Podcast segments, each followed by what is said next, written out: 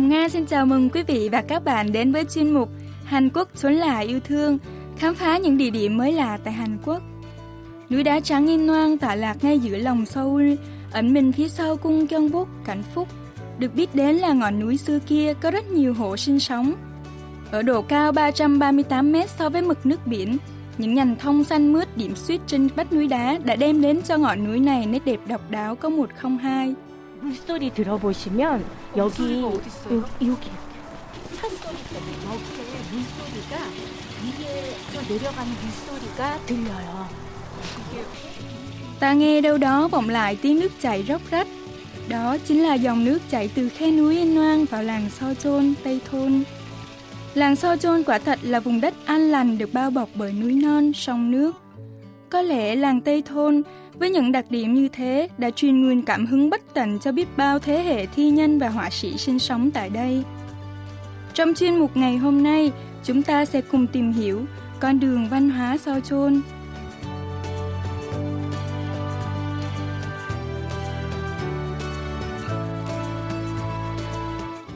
Có thể ví toàn bộ ngôi làng Sao Chôn như một tác phẩm sắp đặt khổng lồ. Những đường ống dẫn khí ga ngỡ như thô cứng, vô tình lại trở thành dây treo các tác phẩm độc đáo. Những khóm dây leo thường xuân tinh nghịch, men theo vách tường nhìn xanh mát hơn hẳn nhờ những bức tranh cô nàng thiếu nữ đang tưới nước được vẽ trên tường. Thông dong bước nhẹ lên các bậc thang, bạn sẽ bắt gặp cả những bức tranh vẽ cầu vòng hay những đứa trẻ đang nô đùa. Mãi mê ngắm nhìn cảnh vật và tranh vẽ xung quanh, chúng tôi vô tình phát hiện một cửa tiệm có cái tên rất lạ. Thú vị hơn nữa là bên cạnh cửa tiệm ấy, chúng tôi nhìn thấy một bảo tàng mỹ thuật. 어, 오른쪽으로 보니까 딱 보이네요. 박농수 미술관에 도착을 했어요. 네. 정말 집 이쁘죠? 네. 근데 진짜 Từ vị trí cửa 되게 tiệm 지금 nhìn 되게 về phía 오래된 bên 것 phải 같아요. là một căn nhà gạch đỏ lấp ló sau những tán lá. Căn nhà ấy là bảo tàng mỹ thuật của họa sĩ Park No-su. Vốn dĩ là nơi họa sĩ Park No-su từng sinh sống, ngôi nhà này sau đó được ông hiến tặng cùng các tác phẩm của mình, trở thành bảo tàng mỹ thuật như ngày nay. 이뻐요.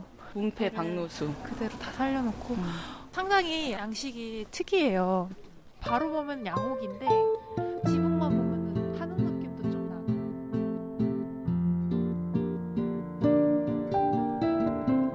Nhìn thoáng qua, bảo tàng mỹ thuật Park No-su trông không khác gì so với những căn nhà gạch đỏ được xây dựng theo lối kiến trúc phương Tây trước đây. Nhưng ngắm kỹ một chút, bạn sẽ nhận ra mái nhà được lợp bằng mái ngói của Hàn Quốc và trên phần mái ấy có một ống khói hình mái vòm được xây bằng gạch, thể hiện sự kết hợp hài hòa giữa kiến trúc truyền thống của Hàn Quốc và phương Tây. Truyền rằng, căn nhà này vốn được Yoon Do-kyung, một viên quan Hàn Quốc thân Nhật, xây cho con gái của mình vào năm 1938. Viên quan này đã xây dựng căn nhà dựa trên thiết kế kết hợp giữa các phong cách nhà ở của Hàn Quốc, phương Tây và Trung Quốc. Có thể nói, đây là một trong những căn nhà sang trọng và giàu có bậc nhất thời bấy giờ. Thời gian trôi qua, ngôi nhà cũng đã bị xuống cấp ít nhiều. Vào năm 1973, họa sĩ Park No-su đã mua lại căn nhà này. Và trong suốt 40 năm sống tại đây, ông đã dành rất nhiều tình cảm và tâm trí để tu sửa ngôi nhà. 네, 들어가시죠. 아, 여기 신발을 벗고 들어가야 되네요. 어, Bước vào bên trong ngôi nhà, bạn sẽ nhận thấy ngay những dấu tích của thời gian được lưu lại nơi đây, với nền nhà gỗ xưa bóng loáng nhờ được lau dọn thường xuyên.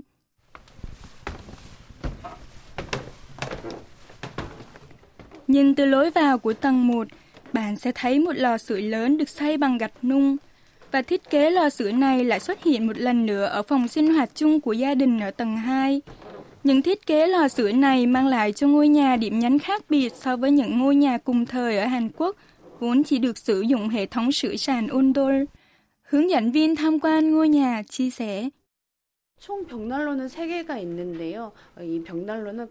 Ngôi nhà này có tổng cộng 3 lò sưởi lớn, một được đặt ở phòng khách, một đặt ở phòng sinh hoạt chung và một đặt ở phòng đọc sách kiêm phòng vẽ tranh – những lò sưởi này mang thiết kế kiểu Pháp thịnh hành lúc bấy giờ.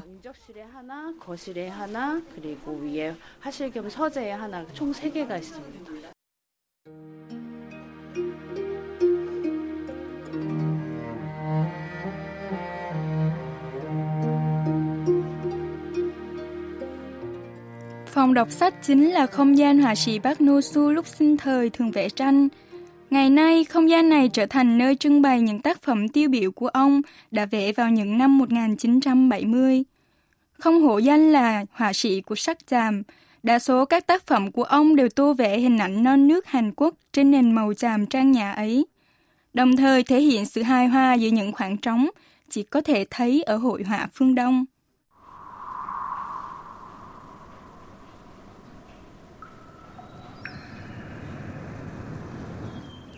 Tại gian phòng bên cạnh, những tác phẩm của họa sĩ Bắc được trưng bày dưới hình thức ảnh động, kết hợp với những hiệu ứng âm thanh thiên nhiên. Có lẽ nhờ thế, khi tới căn phòng này, ta có cảm giác như đang lạc vào cõi thanh bình với tiếng chim ca, gió hát.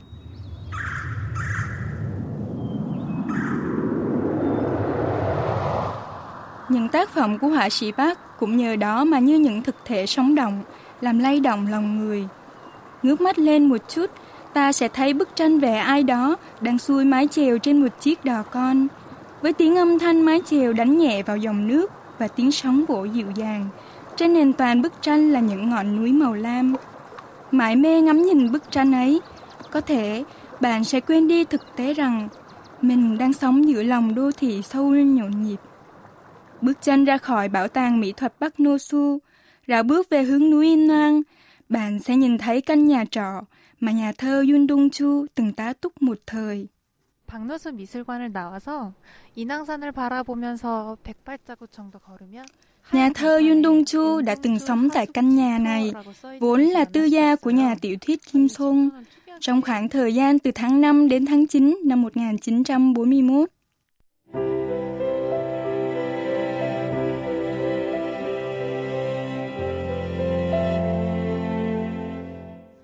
Trong vài tháng ngắn ngủi lưu trú tại căn nhà này, cứ mỗi sáng nhà thơ Yun Dong Chu lại tìm đến khe suối nhỏ ở phường Su Son nằm dưới chân núi In Noang để rửa mặt và tán bộ. Khi màn đêm buông xuống, ông làm thơ, thi thoảng lại đi dạo quanh con núi In Noang. Bản thân thi sĩ cũng tự hoài niệm và bộc bạch rằng đây là khoảng thời gian tuyệt vời nhất trong cuộc đời mình.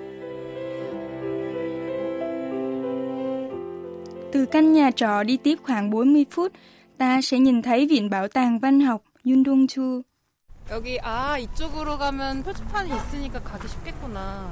우리는 지금 윤동주 문학관이 어디야? 문학관은 Viện Bảo tàng Văn học Yundongchu nằm ở phía tận cùng của làng Sochon, là một tòa nhà màu trắng tao nhã, rất hợp với sự thanh tao của thi sĩ Yundongchu. Năm nay cũng là năm kỷ niệm 100 năm ngày sinh của nhà thơ. Chậm chậm dạo quanh Viện Bảo tàng, khách tham quan sẽ được gặp gỡ nhà thơ Yundongchu qua các bức ảnh chụp ông lúc sinh thời – được treo trên bức tường bên phải phòng trưng bày. Đứng trước di ảnh của ông, nhiều vị khách tham quan âm thầm thương tiếc cho số phận của vị thi sĩ yêu nước. 요거 있잖아. 우리 학교 시절에 과 친구들하고 소풍 간 거래. 여학생들 집까지. Ở bức tường đối diện là nơi trưng bày những bì sách của nhà thơ Yun Dong Chu thường đọc, cùng với ấn bản đầu tiên của tập thơ duy nhất của ông mang tên Trời, gió, sao và thơ. Những bản dịch sang ngôn ngữ khác như tiếng Anh, tiếng Nhật, tiếng Pháp của tập thơ cũng được trưng bày tại đây. Thậm chí tại Nhật Bản, nhiều câu lạc bộ người hâm mộ tập thơ Trời, gió, sao và thơ của nhà thơ Yun Dong Chu cũng đã được thành lập. Đây là giếng nước ở ngôi nhà trước đây nhà thơ đã sinh ra và lớn lên. Đứng cạnh giếng nước ấy, nhìn lên ngọn đồi ở phía đông bắc sẽ thấy ngôi trường và nhà thờ gắn bó với nhà thơ Yun Dong Chu khi còn thơ bé. Ông đã lưu giữ ký ức của mình bên giếng nước ấy qua tác phẩm nổi tiếng Trà Hoa Sang, tranh tự họa. Với ý nghĩa đặc biệt này, chúng tôi đã quyết định di rời giếng nước này từ quê hương của ông tới đây để trưng bày. Như ông Yun Song Gi, người thuyết minh của viện bảo tàng này vừa giới thiệu, quan sát xung quanh bốn bức tường của căn phòng triển lãm, các quan khách dừng mắt ở một giếng nước gỗ ngay tại không gian chính giữa. Đây là giếng nước được di dời từ ngôi nhà nơi nhà thơ Yun Dong Chu đã sinh ra.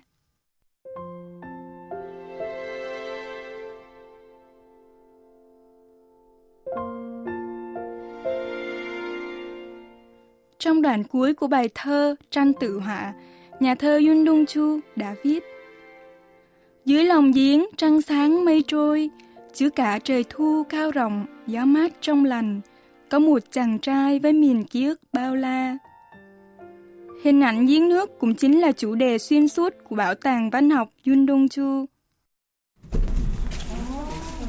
여기가 열린 동물이라는 곳인데 여기가 이제 그 sau khi tham quan phòng trưng bày số 1, mở cánh cửa sắt khá lớn và bước ra ngoài, bạn sẽ đến với phòng trưng bày số 2 mang hình dáng của một giếng nước không đậy nắp. Không gian trưng bày này từng là một bồn chứa nước của công ty tài nguyên nước thủ đô.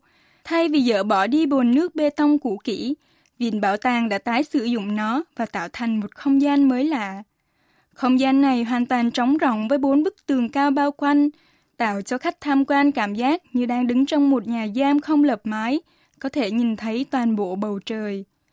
Tại phòng trưng bày số 3 ngay bên cạnh đó, khách tham quan sẽ được xem một đoạn phim khoảng 10 phút về tiểu sử nhà thơ Yun Dong Chu. Người thuyết minh của Viện Bảo tàng Yun Dong Chu cho biết. Phòng trưng bày số 3 còn được gọi là giếng đầy nắp và được thiết kế với ý tưởng tái hiện lại nhà tù Fukuoka, nơi nhà thơ đã qua đời. Tuy nhiên, để bước vào phòng trưng bày số 3, ta lại phải một lần nữa đẩy mạnh cánh cửa sắt thật lớn để bước vào.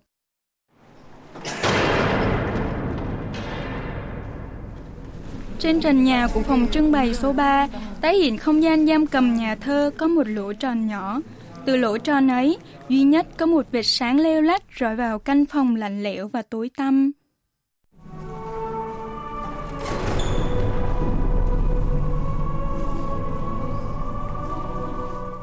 Nhà thơ Yun Dong Chu là một du học sinh ở Nhật, bị cảnh sát Nhật Bản bắt giữ khi mới 26 tuổi vì lý do viết thơ bằng chữ cái Hangul của Hàn Quốc.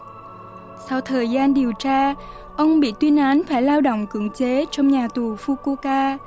Khủng khiếp hơn, quân đội Nhật Bản đã tiến hành thí nghiệm sinh học trên cơ thể ông, khiến ông mãi mãi phải ra đi trong nhà tù tối tăm ấy, chỉ 6 tháng trước ngày bán đảo Hàn Quốc được hoàn toàn giải phóng. Chỉ duy nhất một tập thơ để lại, ông vẫn mãi là ngôi sao văn học được ghi nhớ trong trái tim người dân Hàn Quốc. Sau khi đoạn video về tiểu sử của nhà thơ kết thúc, chúng tôi quay lại phòng triển lãm số 2, giếng nước không đậy nắp để tìm lối ra. Lúc ban nãy bầu trời nhỏ bé nhìn lên từ không gian này không mấy ấn tượng, đã trở nên trong xanh đến lạ khi chúng tôi bước ra từ phòng trưng bày số 3. Một khóm cây cao lấp ló cả bức tường cũng tràn ngập sức sống, khẽ rung rinh trong những cơn gió nhẹ nhẹ. Một vị khách tham quan chia sẻ. 밤에 보면 하늘에 별도 보이고 이쪽 오른쪽에 나무가 Tôi nghĩ nếu đứng đây vào ban đêm, ta sẽ thấy được cả sao trời, cảm nhận được cả gió mát thổi từ những dạng cây bên kia. Không hiểu sao tôi thấy cảnh tượng ấy giống hệt như cảnh tượng được tả trong một bài thơ của nhà thơ Yun Dong Chu có tên là Đếm sao.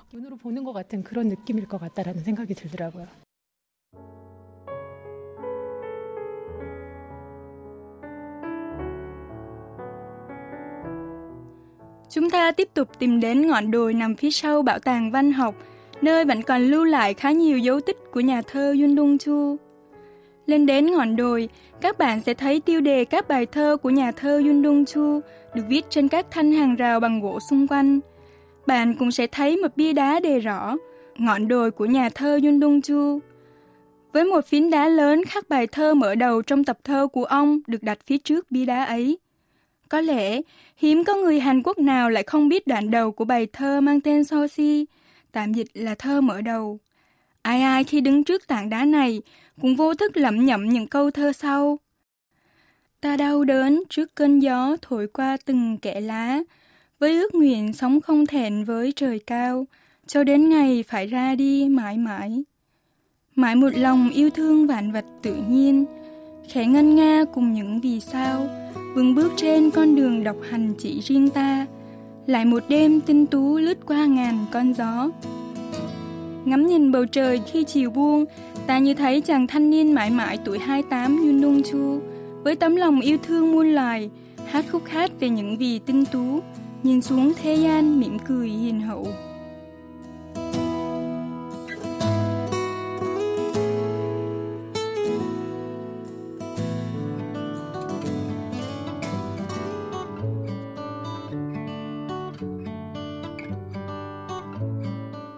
Chương trình tìm hiểu con đường văn hóa Sojon trong chuyên mục Hàn Quốc trốn lại yêu thương của đài KBS World Radio xin được tạm dừng tại đây.